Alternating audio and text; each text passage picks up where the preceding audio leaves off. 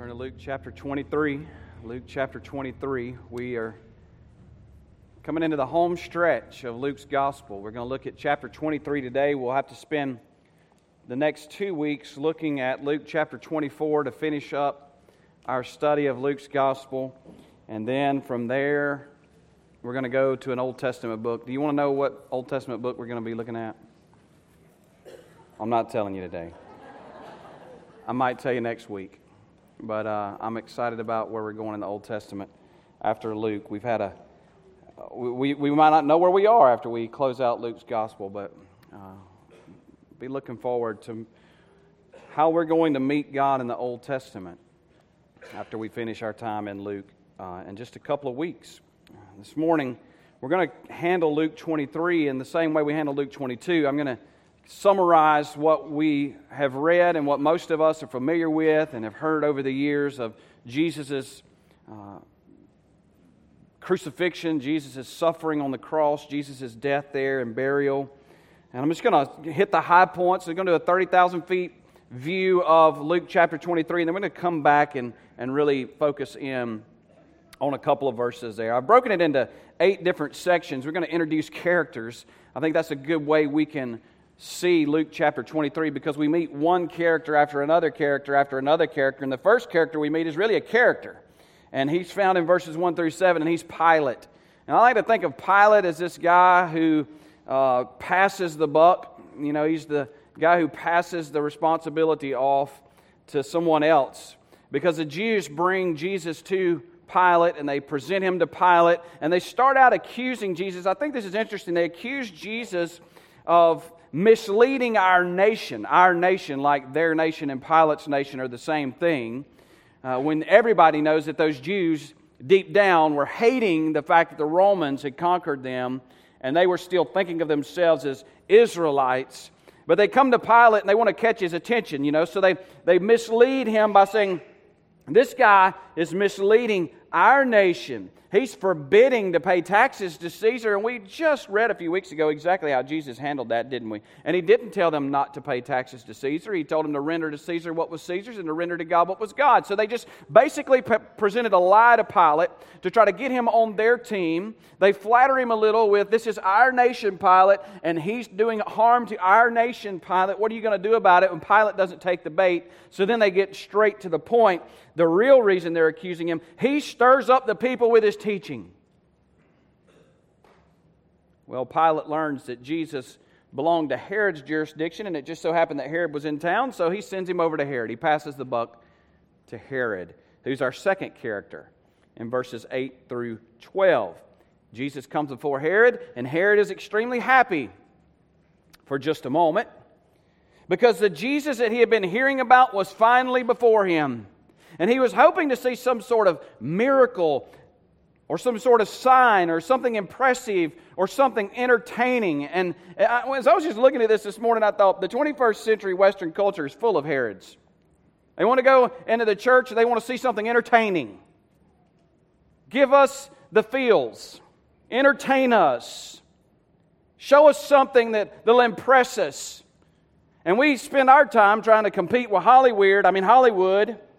We spend our time trying to to compete with some kind of pop singer and put on some sort of show and miss the reality that we're not here to impress any of you. We're not here to please any of you. We, are, we have an audience of one, and his name is Jesus. And we're not here to do signs and miracles and impress people or entertain people. We're here to point people to Christ. And Christ stands before Herod, and Herod's like, I hope I can see something entertaining. I hope I can see something impressive. I hope I can get my itch scratched. And he was greatly disappointed. And the moment he was disappointed, he did like a lot of people do when churches don't want to impress, impress them and entertain them. He turned on Jesus. He mocked him. He shamed him. He sent him back to Pilate. And then, what's even funnier is Herod and Pilate, old enemies, became friends on this day. Isn't it amazing how Jesus can take enemies and make them friends? He can do it one of two ways. One way, he can regenerate the heart, save the soul, give them peace with God, and therefore peace with one another. Or he can do it like he did with Herod and Pilate. and a mutual hatred for a greater enemy will make allies out of lesser enemies. See Pilate and Herod, and then we get to verse 13 to 23 and we meet the Jews. The spotlight is now on the Jews because Jesus shows back up to Pilate, and Pilate summons those chief priests, those rulers, and the people in, and he just tells them straight up, I've found no fault in this man. I've found no guilt in this man. Herod has found no guilt in this man. Let me just punish Jesus and turn him loose. But the Jews would not have it. Pilate kept pushing for his release, but they began to cry out, Crucify him, crucify him. And in the other Gospels, we even hear them say something as unbelievable as, Let his blood be on our hands, and not only our hands, but on our children's hands. Pilate still tries to talk sense to the Jews. But they're insistent and the Bible says, with loud voices they asked that he be crucified, and their voices began to prevail. Here's another sermon within a sermon. When we allow the loudest voices to prevail, Jesus often gets crucified. The Christian life is not made up of the loudest voices. The Christian life isn't even a democracy. Christian life is a theocracy where King Jesus is our master, our ruler, our Lord, our sovereign. And we can shout all we want.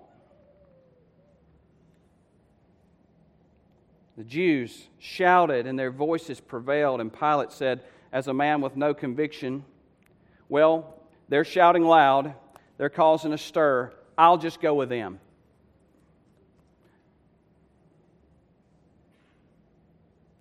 Then we meet Barabbas. Bar Abbas. Bar means son of.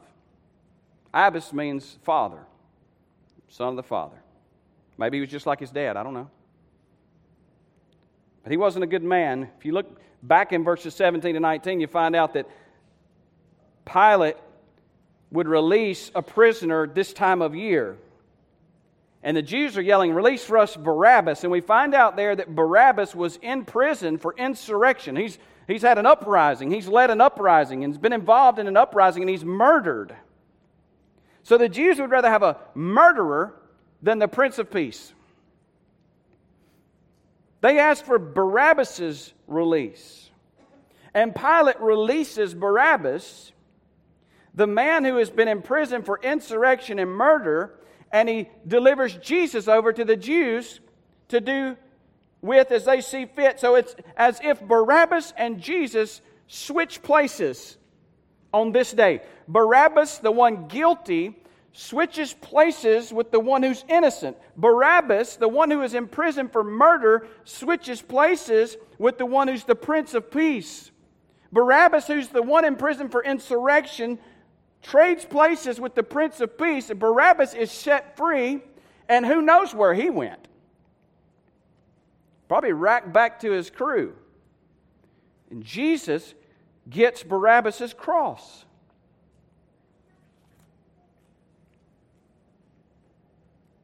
Fifth characters.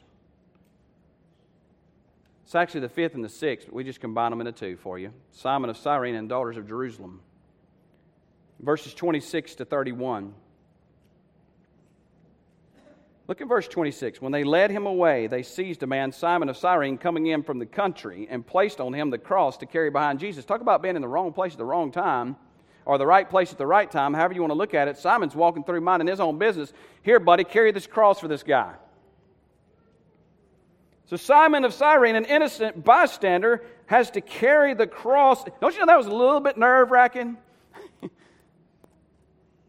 That's like putting the electrodes on someone in the electric chair, inserting the lethal injection into someone, or putting the noose around someone's neck. He's, he's carrying the cross. It's just got to be a little bit eerie. In verse 27, following him was a large crowd of the people and of women who were mourning and lamenting him. And Jesus turns to these women and says, Daughters of Jerusalem, stop weeping for me. Now, I want you to just stop right there because in my mind, I've always thought of these women as being Mary and Salome and the other women who follow Jesus and they've been walking with Jesus. But most likely, these are women that have been hired to mourn for the people who are being crucified. These are women who get paid to put on the black and to weep and to mourn and to carry on. So there's a crew of women, professional mourners, who are getting paid to weep for Jesus. And I want you to notice what Jesus said to them, and his answer to them, his response to them, indicates that these are most likely not his disciples, his women followers. He says in verse 28 Daughters of Jerusalem, stop weeping for me, but weep for yourselves and for your children.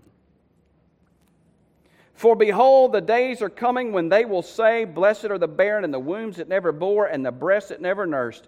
Then they will begin to say to the mountains, Fall on us, and to the hills, Cover us. For if they do these things when the tree is green, what will happen when it's dry? Now let's just think back to what we saw just a couple of weeks ago about Jesus predicting the fall of Jerusalem and how he instructed his followers to respond when Jerusalem was surrounded, to run to the hills to hide because everything was about to implode upon itself. He looks at these women and he gives one, la- this has to be heavy on his mind because he gives one last warning. You need to weep for yourselves.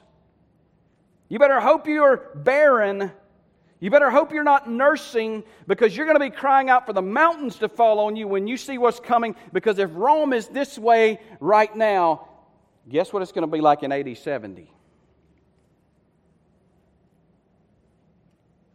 Six, we have common criminals.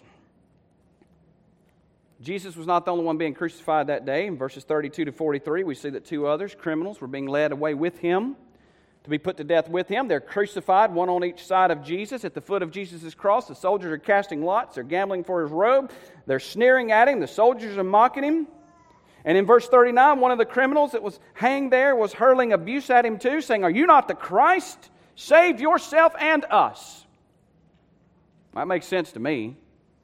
You hanging on that cross in excruciating pain. It's where we get our English word excruciating. It means out of the cross, from crucifixion. He's in excruciating pain. He's like, if this guy's God, get us off of here. Get us out of here. That, isn't that how we treat God? We're like the bad, naughty criminal on the cross, and we walk around like, God, if you're God, get me out of this pickle. Get me out of this situation.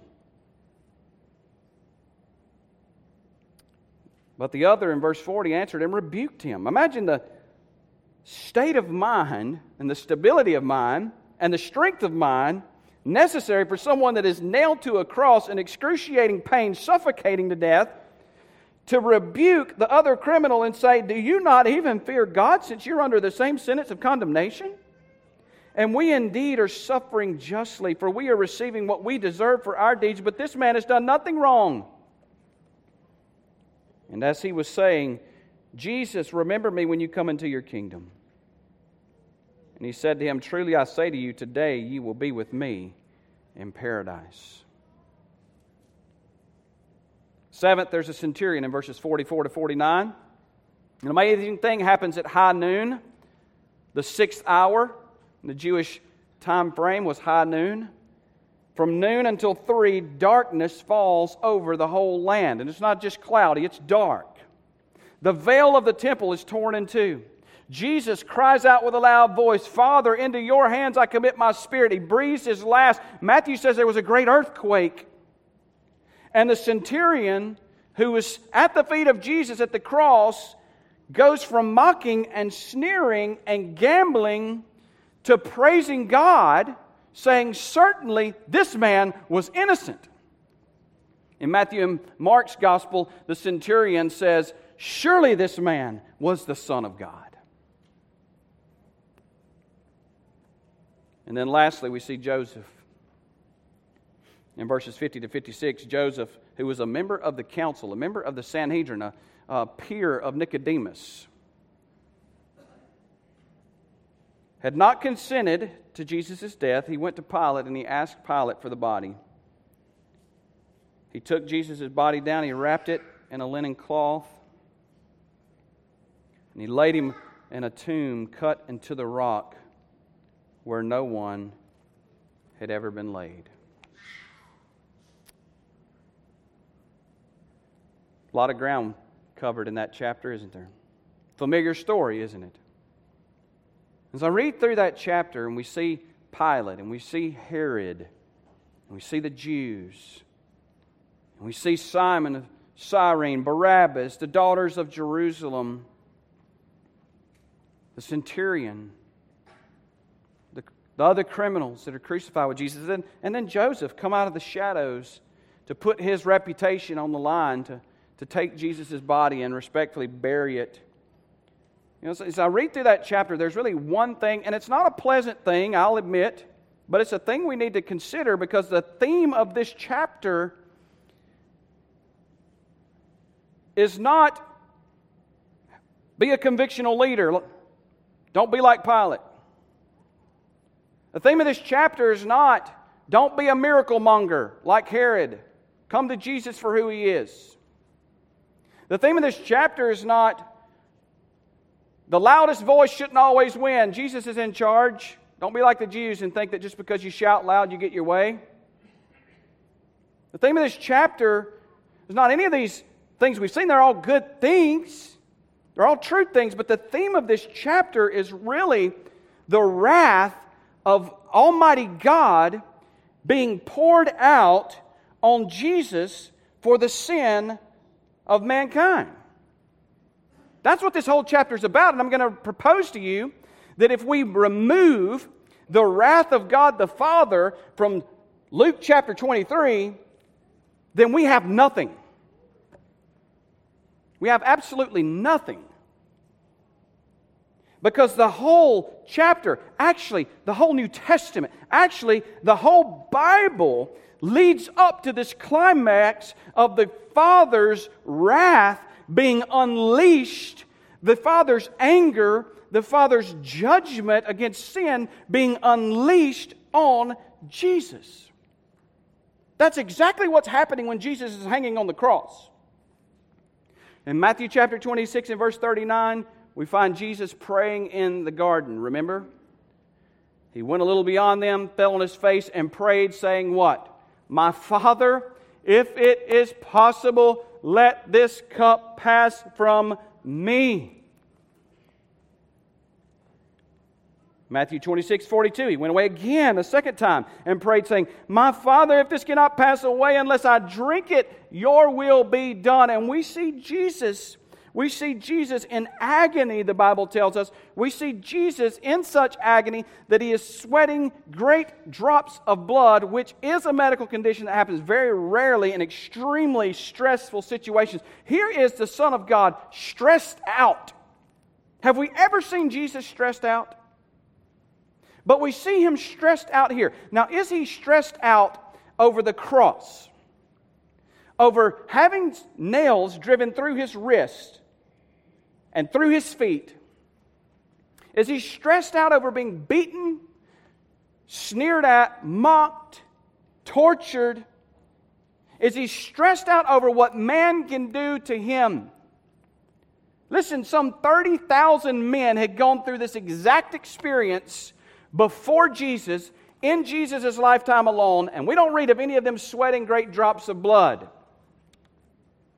We see many of them, like these two common criminals, carrying their crosses and then communicating with one another on those crosses, even in the midst of excruciating pain. So, you mean to tell me that the Son of Almighty God is that afraid of a cross? The Son of Almighty God, who created the tree that would be cut down to make that cross, is that afraid of the cross. Mel Gibson's movie, The Passion, centered all around the physical suffering of Jesus, and it absolutely missed the whole point. The whole point is the cup that Jesus was asking to the Father to allow to pass from him was not the cup of the cross, but the cup of God's wrath. In Revelation 14, we find out about those who receive the mark of the beast, whatever all that means. We find out that person will drink of the wine of the wrath of God. Okay, so here's a picture of the wrath of God. It is pictured as wine to be drunk, which is mixed in full strength in the cup of his anger. So when Jesus is praying in the garden, Father, if it be your will, let this cup pass from me. He is referencing the cup of God's anger that contains the wine of God's wrath mixed full strength against sin. Is it any wonder he doesn't want to drink that cup?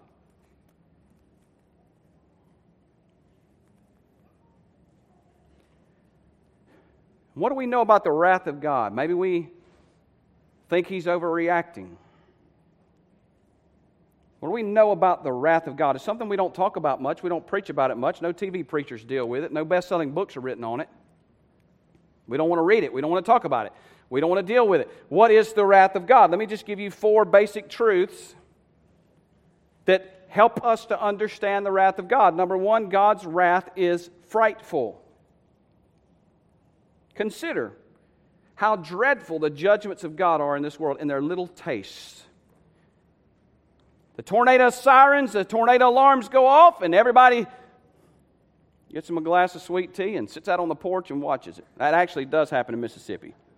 But most people, quick, funny story. We had just bought a house. We had some friends from California who lived about 15 minutes from us. They had just had a storm shelter put in, and uh, we had just bought a house and it was coming down. I mean, pouring tornado sirens going off. And I'm like, this is a really good time to check for leaks in this roof because it looks a little old. So I'm in the attic, like looking with my flashlight, trying to find leaks. And, the, and our friends from California are texting, We're in our tornado shelter. Where are y'all at? And I'm like, Well, currently I'm in my attic looking for leaks. So, yeah, everybody's not quite that, you know, filled with lunacy. But, you know, you get out of South Mississippi where it's a normal occurrence. The tornado sirens are just noisemakers to help you sleep at night. And most people most people run for cover, don't they? Think about when a hurricane's coming. People are boarding up their windows and they're traveling north and they're getting out of Dodge. Think about when an earthquake hits, the devastation and the fear that is involved, the, the forest fires when they begin to spread, floods begin to rise, famines come when sicknesses or pandemics hit. All of those things are a result of sin, and they're just a little taste of God's wrath against sin. And those things generate fear. But they're just little tastes. So if those things generate fear in our hearts and fear in our lives and cause us to reorder the way we live and cause us to buy lots of toilet paper,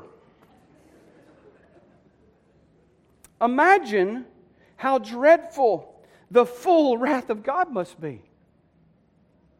John Owen, Puritan pastor, said, When a few drops or little sprinkling of wrath is so distressing and overbearing to the soul, how much it be, how must it be when God opens the floodgates and lets the mighty deluge of his wrath come pouring down upon men's guilty heads and brings in all his waves and billows upon their souls. God's wrath is frightful. God's wrath is not only frightful, but it is full. It's full. God's wrath is full. Jonathan Edwards said this It will be poured out upon the body. The body which was so tender that it could not bear heat or cold shall be tormented in the winepress of God's wrath. Have you ever thought about how delicate our bodies are? We can't handle the heat, we can't handle the cold, little discomfort. But that same body that can't bear heat or cold shall be tormented in the winepress of God's wrath. Those eyes which before could behold beautiful objects shall be tormented with the sights of devils. The ears which before were delighted with music shall be tormented with the hideous shrieks of the damned. The wrath of God shall seize upon the soul, the mind, the will, and the emotions of a reprobate. The memory will be tormented to remember what means of grace have been abused. Let me define for you those means of grace because some of you are going, huh, what, what are you talking about? Here, here is what he means. When your memory is tormented to remember what means of grace have been abused, it's when you are suffering under the full wrath of God in hell. You will remember every time you set your Bible aside to make a new TikTok video to try to get some giggles. You will remember every time you pushed off being in prayer and Bible study to scroll through Facebook for the next hour, to see posts from people who don't give a rip about you and don't care what you think about them. You'll be reminded of every time you decided you just didn't really feel like coming together to worship with the saints because you didn't like this, or you didn't like that, or you did like your sleep, or you did like your sports, or you did like your television program, or you did like whatever you do like more than Jesus. You'll be reminded of every time you've pushed aside the normal means of grace for something in this world, it will torment you for all eternity. That's what Edwards is saying. The conscience will be tormented with self accusations, and there's not one part of our being that will be free from the wrath of God. Does that sound pleasant? Is this sermon going to get a lot of likes? But it's true. The wrath of God is frightful and it is full. And, the, and God's wrath is not only frightful and full, but it is forceful. There's no escaping it. In Revelation 14 19, the angel swung his sickle across the earth and gathered the grape harvest of the earth and threw it into the great winepress of the wrath of God. When that angel swings his sickle, there will be no escaping it. There's no escaping the wrath of God. We may oppose God's ways. Hear me. We may oppose God's ways. Those are ancient. Those are outdated. Those are irrelevant. They don't really apply to the 21st century where we live. They don't really apply to my life where I live and the things that I need to do. And we may oppose God's ways, but you will not oppose His wrath. What are you going to do? You going to avoid aging? How many of you have figured out how to avoid aging?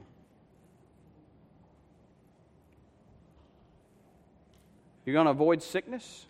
Forget age. You can die in your 30s. You're going to avoid death? Anybody here know how to avoid death? There is a 100% mortality rate on all mankind, right? You're going to die. You're going to stand before God and you will face his wrath and there will be no escaping. Revelation chapter 20, verses 11 to 13. John says, I saw a great white throne and him who was seated on it. From his presence, earth and sky fled away, and no place was found for them. I saw the dead, great and small, standing before the throne, and books were open. He's got the great, the small. Another book was open, which is the book of life. The dead were judged by what was written in the books according to what they had done. The sea gave up the dead who were in it. Death and Hades gave up the dead who were in them. And they were judged, each one of them. There is no escape. God's wrath is forceful. It's coming for every person who's not born again. And God's wrath is final. The wrath of God is final. There's no appeals, there's no escape. It is eternal, it never, ever ends. In all the pains of this life, we can have hope of some relief. Give me a Tylenol. Give me morphine. Give me death. We've all seen that, haven't we? We've seen people, I just need some Advil or Tylenol. Okay, relief. Or, I'm suffering greatly. I just need morphine. Relief. Or, I'm suffering greatly. Just let me die. We've all seen that, haven't we? In all the pains of this life, we have hope for relief but their suffering will continue forever and ever and ever. There will be no such relief under the full wrath of God. In Revelation 14 9 and 10, another angel followed them, saying with a loud voice, If anyone worships the beast in its image and receives a mark on his forehead or on his hand, he also will drink the wine of God's wrath, poured full strength into the cup of his anger, and he will be tormented with fire and sulfur in the presence of the holy angels and in the presence of the Lamb. And the smoke of their torment goes up forever and ever, and they have no rest day or night. These worshippers of the beast in its image, and whoever receives the mark of its name, you imagine with me how long it would take you to go to the Atlantic coast and scoop up a teaspoon of sand and walk all the way across the United States of America and dump that teaspoon of sand on the Pacific Coast beach, and you walk back across the United States and get you another teaspoon and go back across the United States and drop it on the Pacific Coast, every as long as it would take you to empty the Atlantic coast with a teaspoon by walking across the U.S. onto the Pacific coast, that is one second of eternity. That's not even one second of eternity. The wrath of God is frightful. The wrath of God is full. The wrath of God is forceful and it is final. There's no escape. And that's just a pitiful human's attempt at trying to help us see how terrible the wrath of God is. And yet, we find in Luke chapter 23, verses 44 and 45, that at the sixth hour, darkness fell over the whole land until the ninth hour because the sun was obscured and the veil of the temple was torn in two. And we know from the other gospels that Jesus said, My God, my God, why have you forsaken me? The Father has turned his face away from his Son. Darkness has covered the land. Why? Because the wrath of God is being poured out upon Jesus. He is being made to drink the wine of God's wrath, mixed full strength in the cup of his anger. We're not talking about a few clouds rolling across the front of the sun. We're talking about pitch black darkness that can be felt by all, darkness at midday, high noon, until 3, b, 3 p.m. Jesus is feeling the full weight of that wrath, and the onlookers who are terrified are experiencing just the side effects.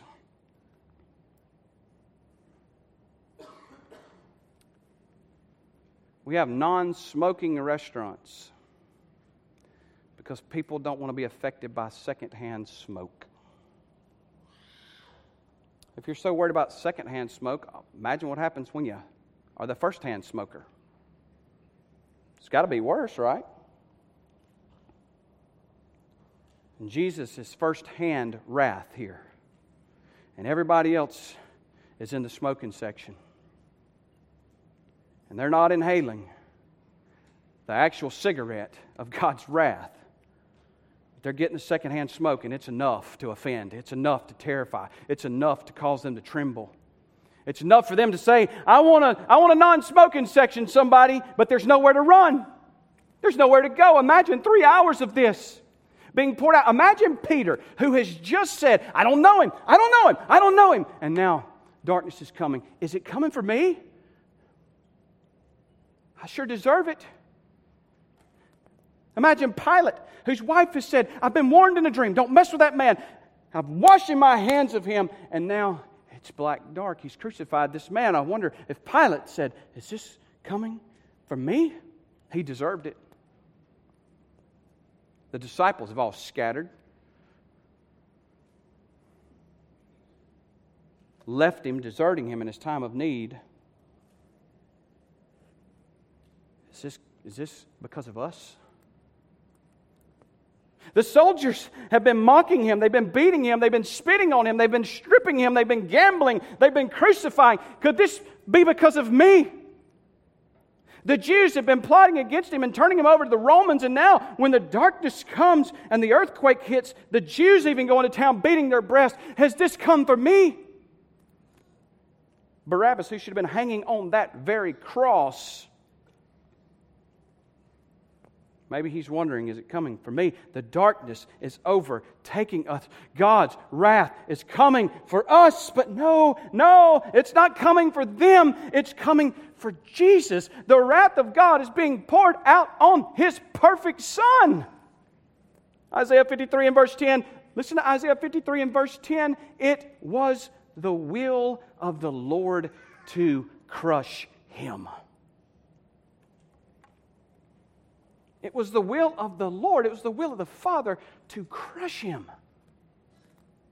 He is being crushed under the wrath of God. God the Father is giving his Son the hell that should have been given to all of them that day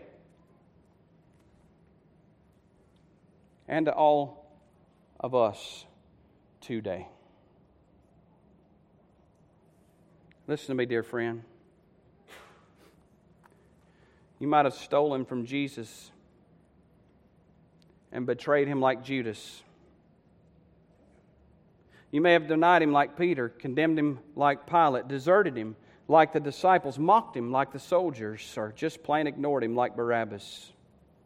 You might be the chief of sinners, worthy of the wrath of God here today, but listen the wrath that you deserve has been and can be taken by Jesus.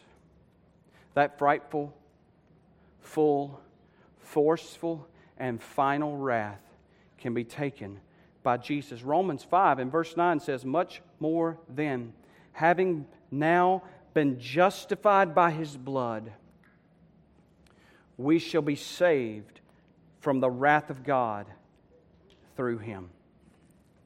What are we saved from? The wrath of God. How are we saved from the wrath of God? Through him. Listen very carefully. Your sin will be paid for in one of two ways. It will be paid for in you for all eternity as you suffer the wrath of God in a place called hell.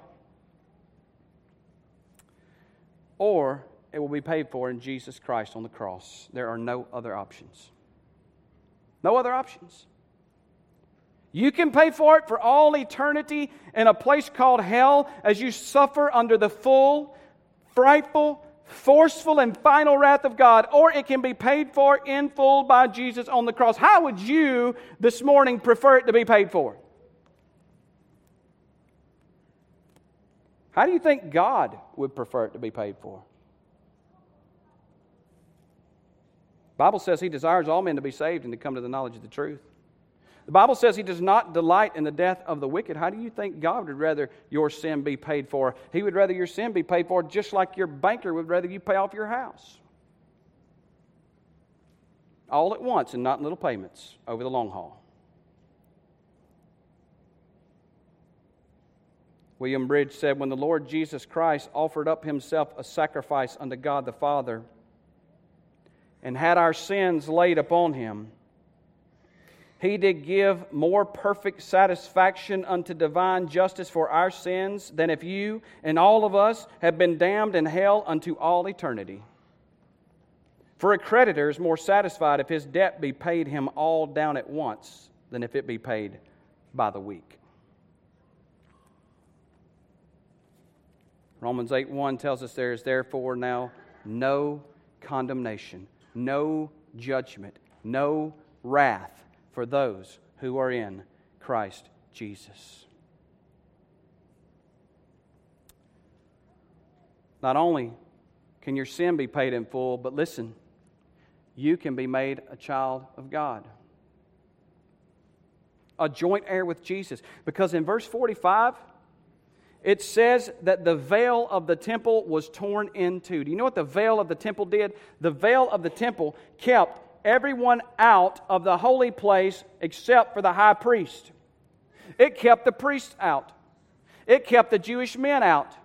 It kept the Jewish women out.